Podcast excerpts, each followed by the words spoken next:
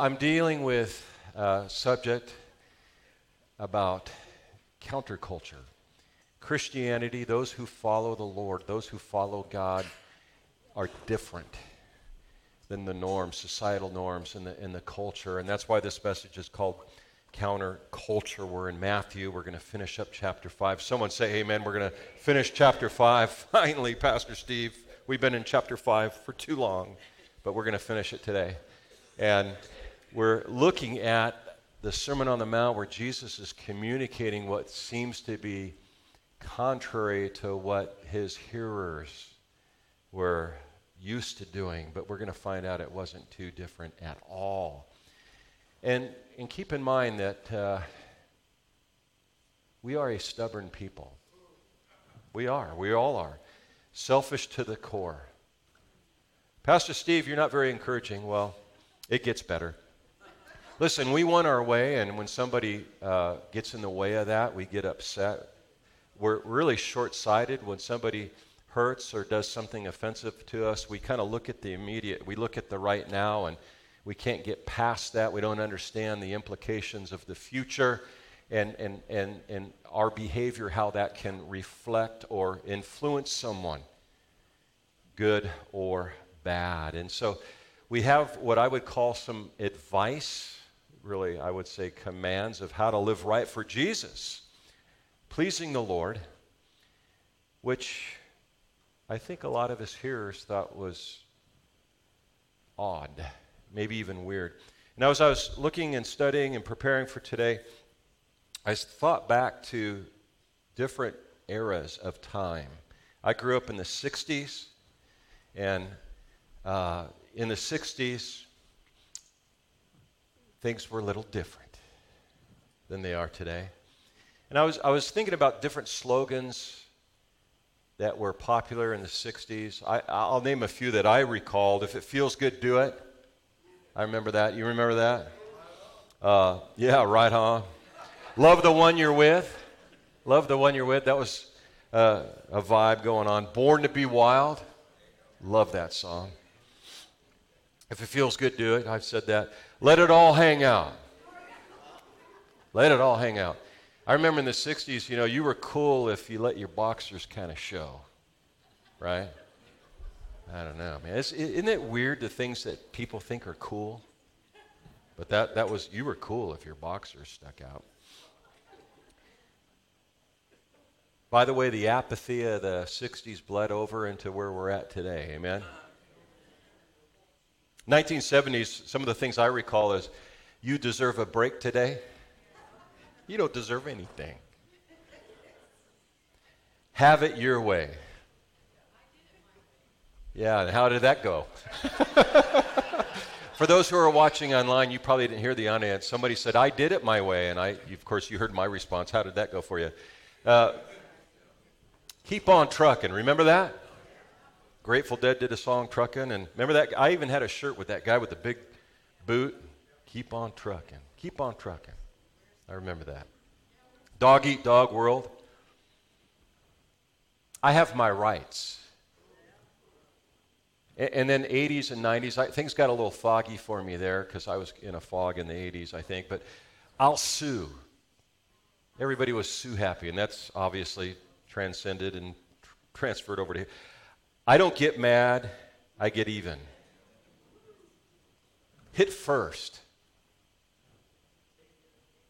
So Jesus is teaching a countercultural message. Maybe, but maybe not. So we're in Matthew chapter 5, starting with verse 38. Let me read. Jesus said, You've heard the law that says the punishment must match the injury. An eye for an eye and a tooth for a tooth. But I say, do not resist an evil person. Interesting. I'm going to allude to that in a little bit. Do not resist an evil person. Interesting. If, if someone slaps you on the right cheek, offer the other cheek also. I, I don't know if I like that. Verse 40 If you're sued in court and your shirt is taken from you, give your coat too. If a soldier demands that you carry his gear for a mile, carry it two miles. Give to those who ask, and don't turn away from those who want to borrow. You've heard the law that says, Love your neighbor and hate your enemy.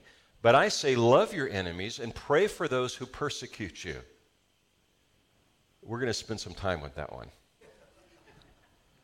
because that's not easy. And verse 45, Jesus says, In that way, you'll be acting as two tr- true children of the Father in heaven. For he gives his sunlight, catch this, he gives his sunlight to both the evil and the good. He sends rain on the just and the unjust alike. If you love only those who love you, what reward is there for that? Even corrupt tax collectors do that much. If you're kind only to your friends, how are you different from anyone else? Even pagans do that, even unbelievers do that. But you are to be perfect as your Father in heaven is perfect. So there's a number of things going on here. Remember, Jesus is speaking to a large audience. They're, they are his Jewish brothers and sisters. And they ha- truly have a grasp. His hearers, I believe with all my heart, had a gr- good grasp of Scripture. They weren't distracted by the things that we're distracted with. They had time to study and read, and that was just part of their day in, day out life. And some of the dynamics and cultural idiosyncrasies of Jesus' time were things, obviously, in the Middle East. And the, the back of the hand, for instance, was considered an insult. The back of the hand. You could do this, that's an insult, or hit somebody with the back of the hand, but a closed fist, that meant something altogether different. The back of the hand was offensive. This was, this was a fight. You might think, well, that, I'm glad things aren't that way now, but we still have those colloquialisms today. That was a backhanded comment. What you're communicating is that was offensive, that hurt, that was a backhanded comment. Well, you can see where it originated, right? Uh, today, we, we don't always put up our dukes. Sometimes we fight with words. Those can be just as brutal, even more so. Sarcasm. Don't raise your hand, but how many of you like comedians that are sarcastic? They kind of uh, bring light to situations through sarcasm. Don, Don Rickles was one of those, wasn't he? Yeah. So it was with Winston Churchill. Winston Churchill, the Prime Minister of England, Great Britain during the time of World War II, he, he had a great wit about him, a lot of wisdom, but he was very sarcastic. And for some reason, I haven't really looked up the details. Winston Churchill and, and, and Lady Astor just, they didn't get along. Lady Astor, she was a, an American born uh, but British politician who eventually was seated on as a member of parliament for Great Britain. They didn't get along. And, and one day, Lady Astor saw Winston. He liked to tip a few, and he was a little unsteady on his feet. And she said, Mr. Churchill, you're drunk. He said, Madam Astor, you're ugly. But tomorrow I'll be sober.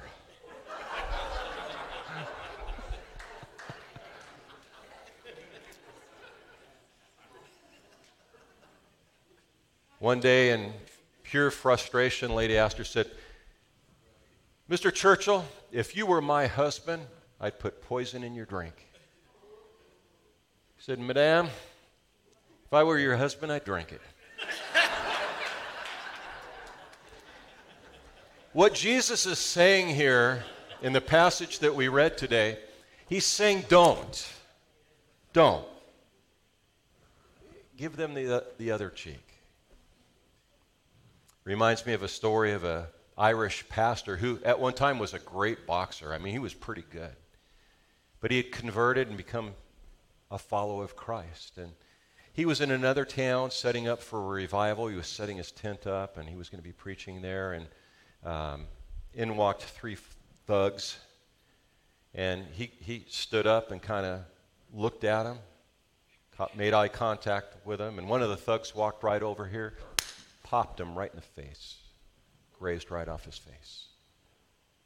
He turned, almost unaffected by the punch, squared off his jaw, looked right at the thug, and the thug threw another punch, Boom! grazed, grazed right off his face. And with that, he said, That's all the Lord has commanded me to do. Wham! Knocked the guy out. Charles Spurgeon said this We're to be the anvil. You know what an anvil is? It's that metal apparatus that you beat things with a hammer and forge them and whatnot. And he says, Be the anvil when bad men are the hammers. Uh, we're to take the bad blows from bad men's words and let them glance off us like that Irish pastor. But nowhere, listen, nowhere are we told to be doormats for those who are rapists and murderers. We're to protect. We're to be strong, protect ourselves, protect our families. Amen. Retaliation robs redemption.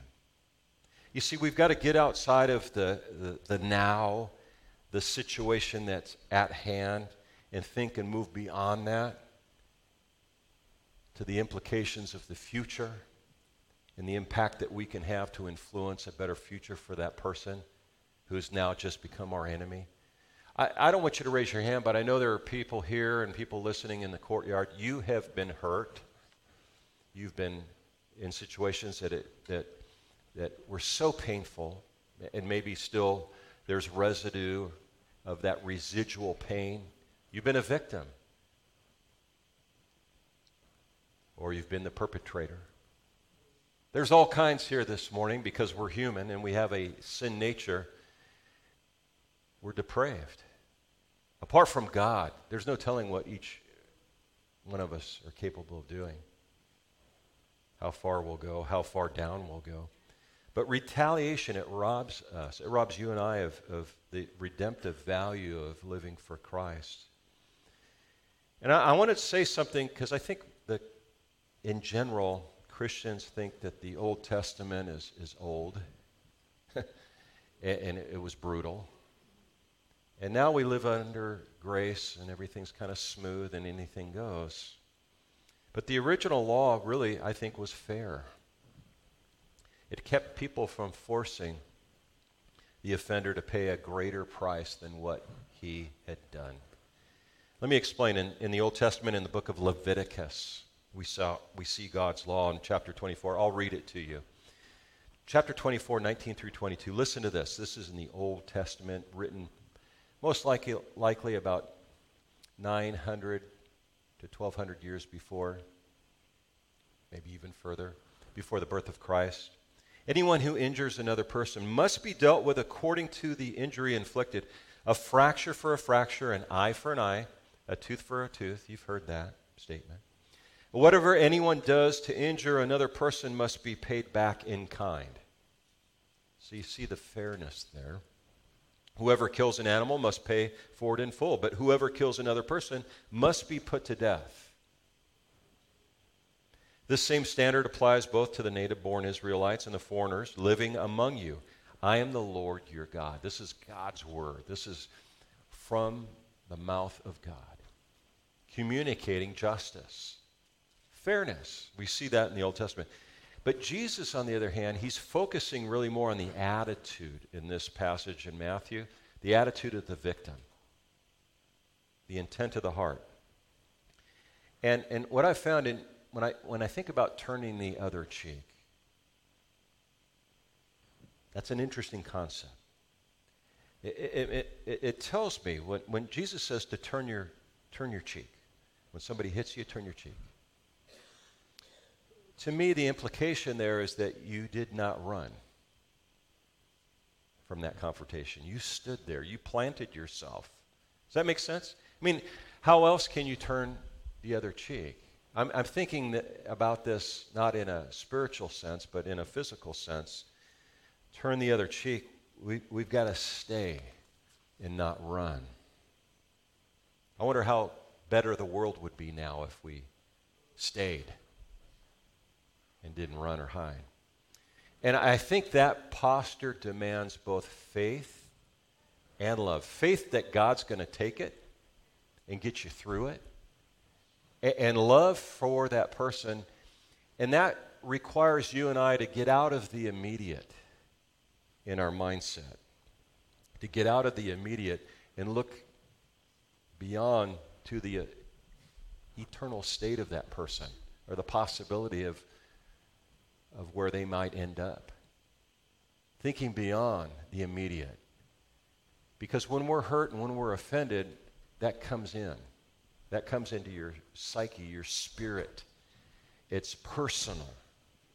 You, you just messed with me. You just messed with my family. That hurt, that stung. It doesn't feel good. So the defenses come up. And, and Jesus is saying, think beyond that. Think about the soul of that individual. It's interesting. Psychologists tell us that violence is born out of weakness. It's not strength.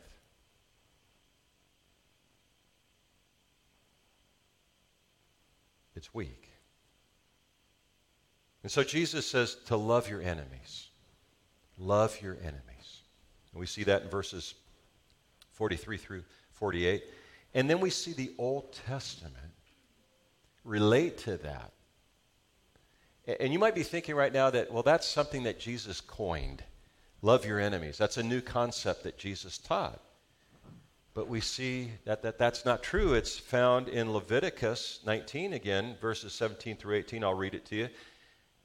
God says, Do not nurse hatred in your heart for any of your enemies or any of your relatives. Confront people directly so you will not be held guilty for their sin. Interesting. Confront people directly. Don't nurse hatred.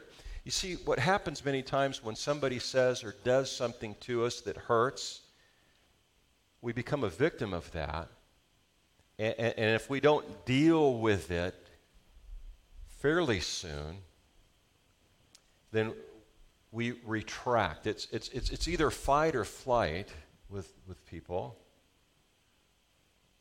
So we retract and then we ruminate, we percolate, we nurse that offense. And, and sometimes some people are just the kind of people that they hurt others with the words that they use, and they don't even, for, for the most part, not always, but for the most part, they don't realize they hurt you, but you've nursed that. You're nursing it, you're hurt. It starts stewing and percolating. And somebody once told me that in a group of pastors, they said, Ministry will either make you better or bitter. And I thought about that and I said, you know, that's not just ministry, that's life. Life will either make you better or bitter. So we can retract and seclude and isolate and let those offenses and hurts that they're real. I'm not minimizing, I'm not minimizing the impact of the hurt, the offense, the wrong. It was wrong.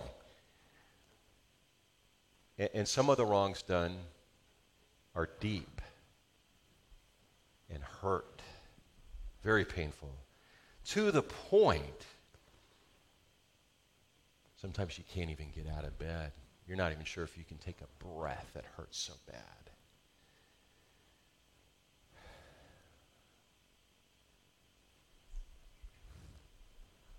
And here's something I've found I've practiced it. I've failed miserably at it. I've picked up where I started, tried it again, reaped the benefits of it, then set it down and reap the benefits of that. It's something we all struggle with. Praying for our enemies. Now, I'm not talking about God smite them cause a lightning bolt to come down from heaven and bam on their head, Lord. Give them what's coming, God. Take them out. Don't raise your hand. How many of you have prayed prayers like that? Take them out. In Jesus' name.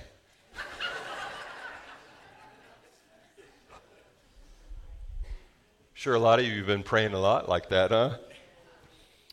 But when you're faced with hurt and offense, and, and quite frankly, you've identified something as evil, it's hard not to pray that way, isn't it?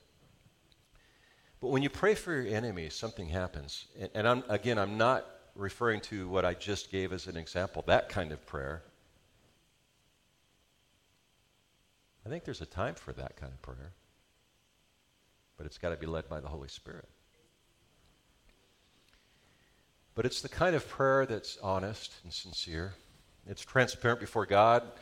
God, you know how I'm feeling. You can't hide anything from God. I mean, you can mask things in your eloquent adjectives in prayer. I've heard some people pray so beautifully. I feel like I, am not that kind of person. I, my prayers are like really simple. God help me.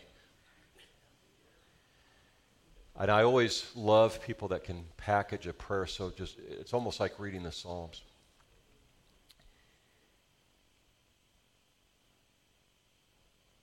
So we have somebody that's hurt, an enemy that's hurt you, and, and so we're to pray for them.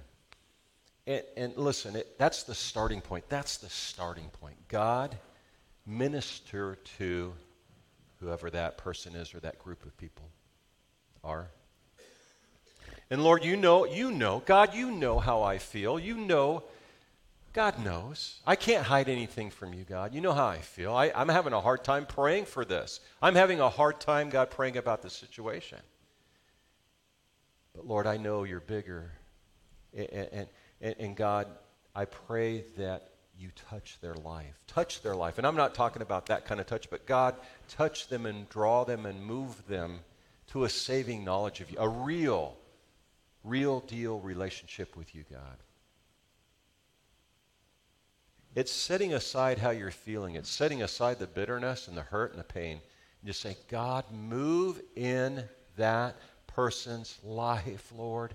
They need you so bad, Lord. They need you desperately. God, move in their life. And Lord, you know I've been hurt. Lord, you know I'm struggling and, and I'm having a hard time articulating this prayer, but God, move in move in their heart.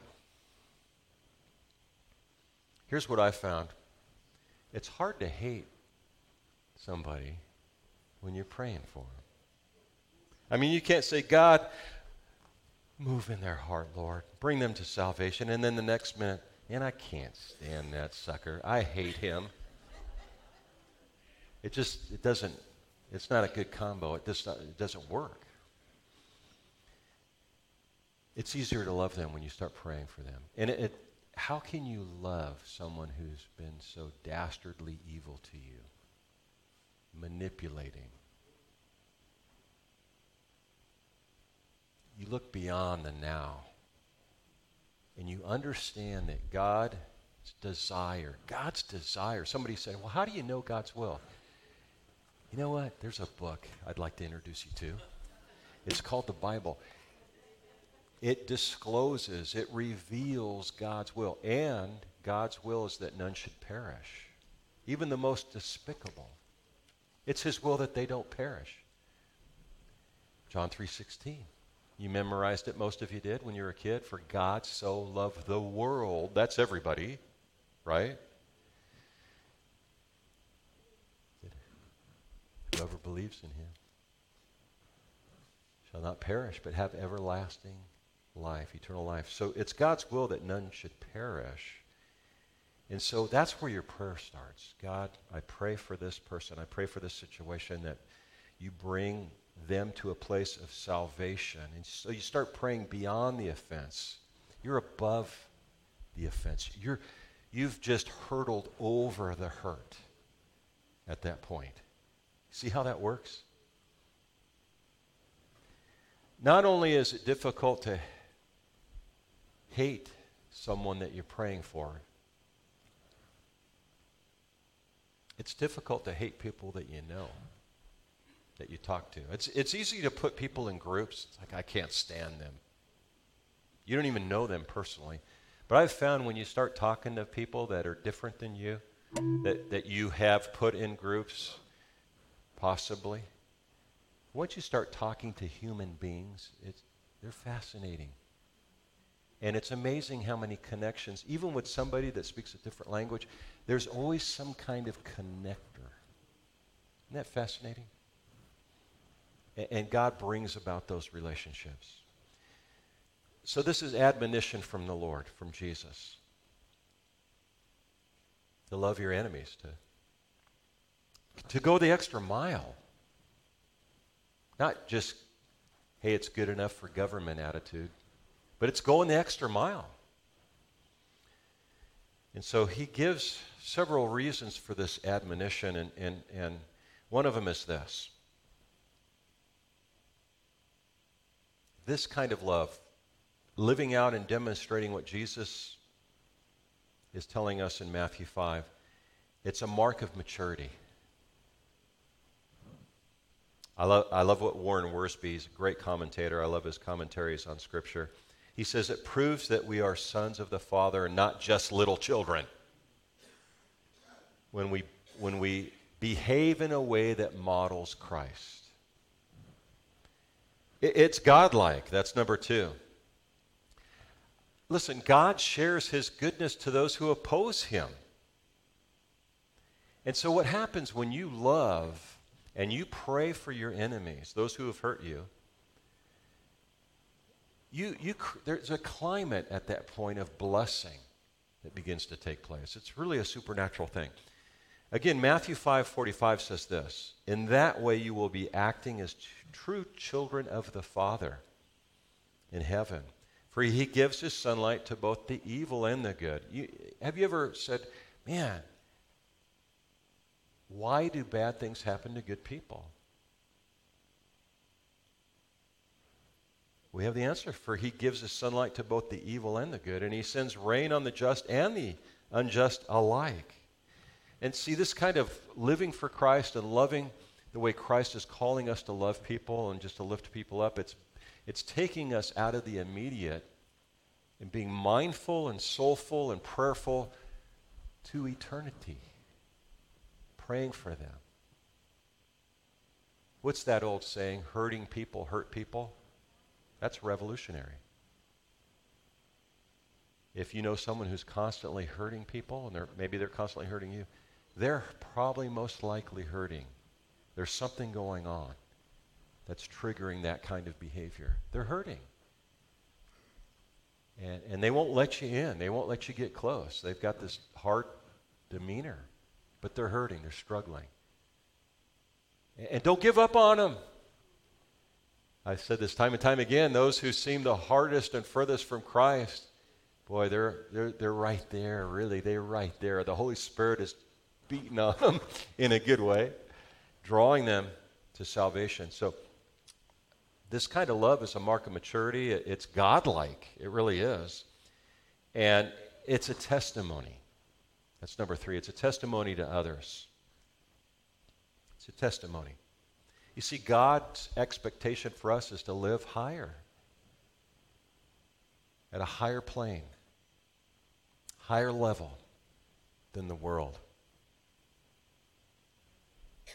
We shouldn't be behaving like the world. God's called us to a higher degree. And here's the cool thing we don't have to figure all this out the Holy Spirit has available empowerment for us to live that way. It's supernatural.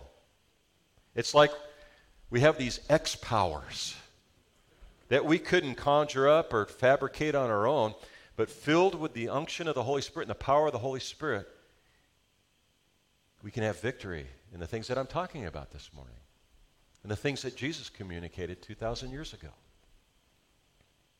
The Holy Spirit empowers us to do amazing, amazing deeds, to demonstrate amazing love to people that you would say they don't deserve that. God blesses us with that, that anointing, that blessing. I, I love the way the message, the message is a paraphrase. So you have literal, um, what we would call translations of the Bible. Okay. And, and different translations communicate, they all communicate the same thing in some or varying degrees. For instance, the ESV or the New American Standard is more of a word by word translation of the original languages Hebrew, Greek, Aramaic.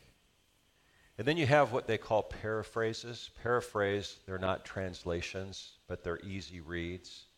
It gives you sometimes a grasp of what's really being said. And there's a paraphrase called The Message. I know some people like it and some don't. But I love the way it's captured here in verse 46 through 48 of Matthew 5. It says, If all you do is love the lovable, do you expect a bonus? Anybody can do that. If you simply say hello to those who greet you, do you expect a medal? I'm reading the same passage we started with. Sounds a little different. Any run of the mill sinner does that. In a word, what I'm saying is grow up. You're kingdom subjects. You are kingdom subjects. I use the terminology, the phrase, the king's kids. We're the king's kids. Hey, don't mess with me. I'm one of the king's kids. I'll start praying for you. God's, I, will pray for you. I'll, I'll pray, God, send your warrior angels to bless that person. Send your ministering angels. That's a subject for a whole nother message. You're kingdom subjects. You are the king's kids. Now live like it, Jesus says. Live out your God created identity. You're an ambassador. You are a representative of Jesus. I heard one preacher, and it got a lot of controversy, say, You're little Jesuses. And that, that was years ago, and there's a group of, certain group of individuals who were saying that. And a lot of people got upset with that. It's like, How dare little Jesuses? But I understood what they were saying. We're ambassadors of Christ, we represent Jesus to people. Jesus said, Greater things will you do than even I did. And you, how could you do greater things? Jesus is God. How, how can you do greater things than Jesus did? Well, I, I really believe it's because there's so many of us now. When he released his spirit, the Holy Spirit on Pentecost, the Bible says we can do the same things he did, but because there's more of us, it's going to be even greater impact.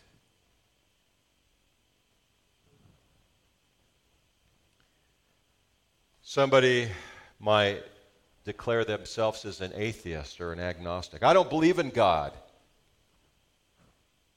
And my answer to that is wow, you have great faith. You have more faith than I do. I mean, I look around and to have faith that all of this just happened with nothing, it just, from nothing came all of a sudden a mass of ooh. And then it turned into goo. And then it eventually became you. I mean, that takes a lot of faith.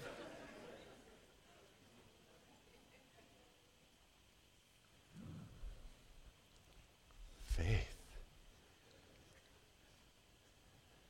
Live generously and graciously towards other, others, the way God lives towards you. So, as believers, as followers of Christ, we must return good for evil. Why? Because it's an investment. It's an investment. Returning good for evil. It, you're investing in kingdom work. You're investing. You're, you're moving beyond the immediate of that particular situation, that hurt, and the ramifications and the hurt of all of that that happened at that moment. You're moving beyond that, and you're investing in a, in a future when God starts ministering to their heart and, and just beating. The Bible talks about tenderizing the heart. That's the Holy Spirit softening. You ever tenderized a steak? And you, you get that mallet and you just beat on it, and then you flip it over and you beat on it. And so when you barbecue it or put it on the flat iron, it's tender. That's what the Holy Spirit does to that person that has become so hardened and bitter and you start praying for them. And they're, they're hurting and so because of their hurt they hurt others. But you start praying for them god move in their life move in their life. Lord soften their heart lord. Draw them back to you god because that person is somebody's son or daughter and they love them and they don't want to see them live a life like that that is hurting and bitter and hurting some, others everybody they come in contact with the spirit of god move in their life Tenderize their heart. Draw them to you, God. I'm having a hard time forgiving them, but God, you can forgive them. You can move in their life. You can do a miracle. You parted the Red Sea. You created the heavens and the earth. God, you can do this. So it's an exercise of faith.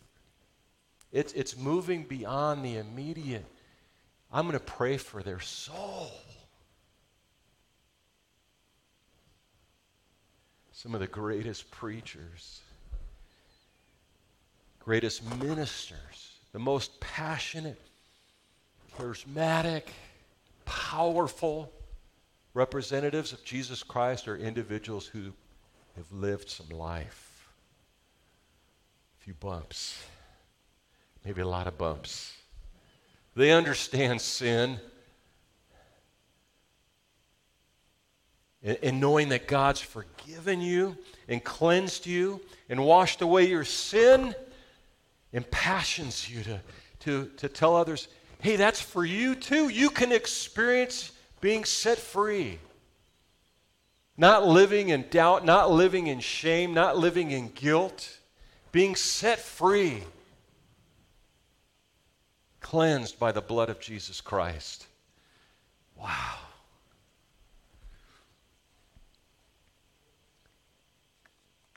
The ESV and New Living. It, Matthew uses the word that we're to be perfect like our Father in heaven is perfect. You might think, how can we per- be perfect on this side of heaven? And the answer is you can't. But it's not that kind of perfect. It's impossible to be perfect in this life here. But there's a day coming. What it's suggesting, if you do a word study, is suggesting a completeness, a maturity as a son and daughter of God. You are the king's kids. Quit saying, quit saying, stop it. Just, just stop saying, well, I'm wired that way. I, I, that's just the way I'm wired. My dad was that way. His dad was that way. Guess what? That's what I am. Stop that. Stop that. I think sometimes counselors just need to say, hey, hey, hey, hey, hey, wait a minute, wait a minute, wait a minute. Just stop it. Just stop it.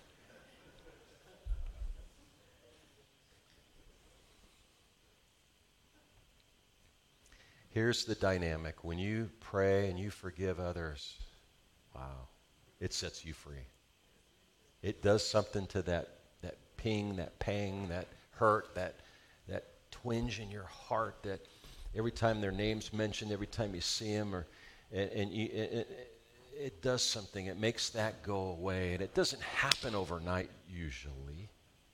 It's a process, but it can happen overnight when you set it at the altar.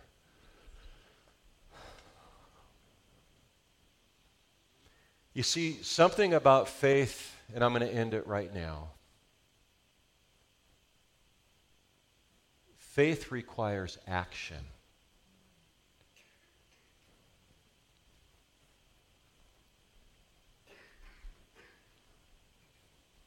David, can you unhook that chair right there and bring it up on the stage? Yes, Do it from the other side there, bro.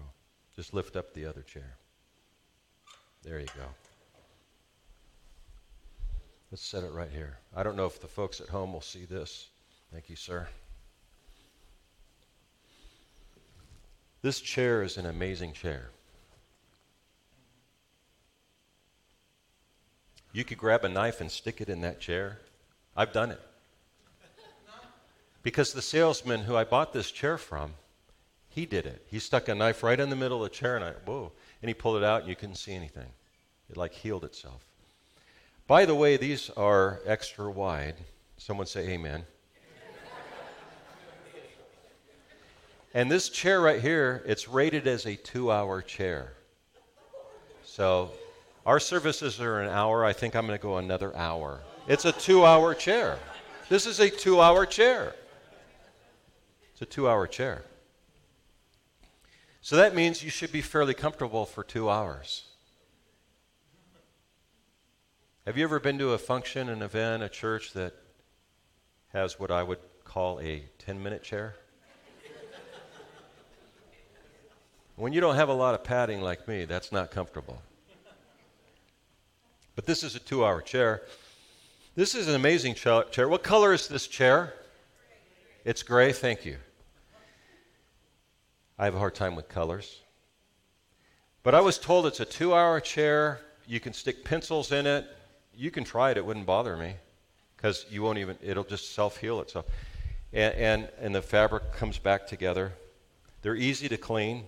And there's a two hour chair, so I only preach about 22 to 30 minutes. And, and uh, even though we have earplugs out there, that's for the music, that's not for the message. But this is a two hour chair. It's a good looking chair. You told me it's gray. It's got uh, rubber cups so it doesn't scuff the carpet and stuff. And, and I can sit here. I can go on for 15 minutes talking about that chair. And I have faith that this chair can support my weight. I have faith that when I sit in this chair, it's not going to collapse. And you're looking and listening and you're saying, okay, but do I really have faith in this chair? My faith is not exercised until right now when I sit down in this chair. I have exercised my faith. I, I, I, told you a great sales pitch. Everything I said was true about this chair, but I have exercised my faith right now and demonstrated to you that I not only believe that this chair, chair can support my weight, and if I had a knife, I'd stick it in there right now uh, but I don't currently. And but I've exercised my faith, and it feels good. And I would I, I would tell you probably the next 15, 20 minutes, hour, probably up to two hours. This chair is pretty comfortable. So it's with that that I want to say to you. You've been hurt, most likely.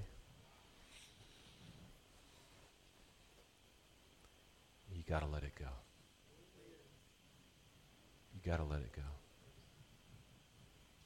You got to give it to God. He can handle it. He's got some big shoulders. And I want to give you an opportunity to do that right now. If you're out in the courtyard, you can just walk up towards the flat screen in faith. You're not just saying, okay, I'm going to give it to God, I'm going to give it to God. I am asking you to get up out of your chair and just walk up to that flat screen. And you in here, and you watching online right now, I'm asking you to do the same thing. Get up out of your chair in faith and stand at the altar and say, God, I'm not going to carry this pain anymore. I'm going to give it to you. I'm going to give you the hurt, the offense that I've experienced, the victimization. I'm going to give it to you. I don't want to hang on to it. It's not healthy. It's making me bitter, and it, it hurts and I want to give it to you. I want you to do that right now. Come on. Get up here.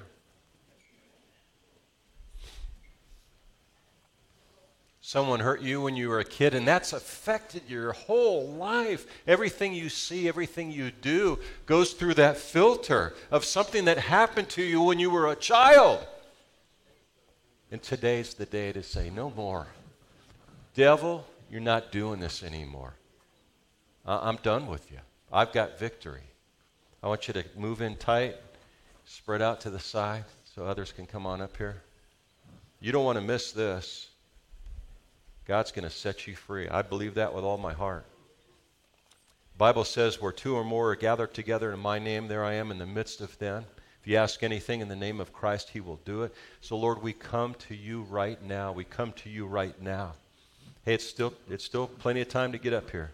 Run, run, run.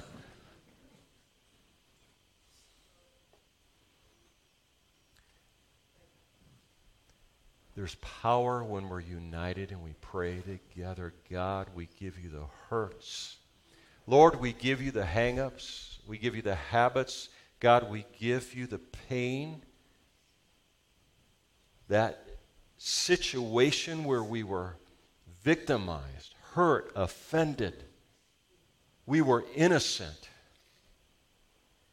And yet, God,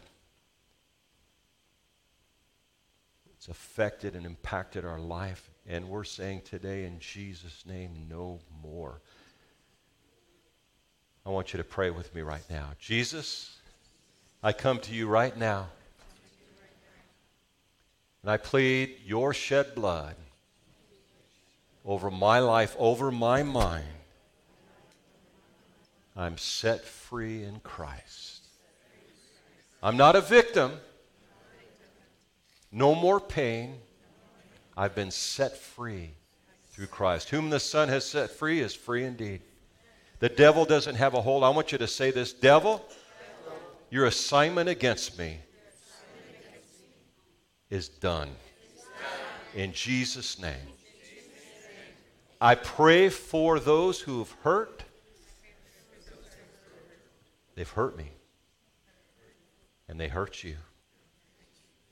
And Lord God, I pray that you'd set me free from an unforgiving heart. And I give you that unforgiving heart in Jesus' name. And so in, it's in Christ I forgive them. And God, I give you my burden. I'm not going to carry it home today. I've been set free in Christ. In Jesus' name. And everybody said, Amen. Let's give the Lord a hand. Praise God. Amen. Amen. Amen. Listen, you are free. And I, I, want to tell you right now, we live in a time, in a day and age where feelings mean everything. Some of you felt something, and that, praise God. Some of you didn't feel anything. But the fact is, when two or more are gathered together in my name, Jesus says, I'll hear your prayer and I'll answer your prayer. And the Bible tells us that whom the Son has set free is free indeed. When you, you repent of your sin, He's faithful and just to forgive you your sin and to forgive others as well. You've been set free, free, not from me, but through Christ. Amen? Amen. Amen.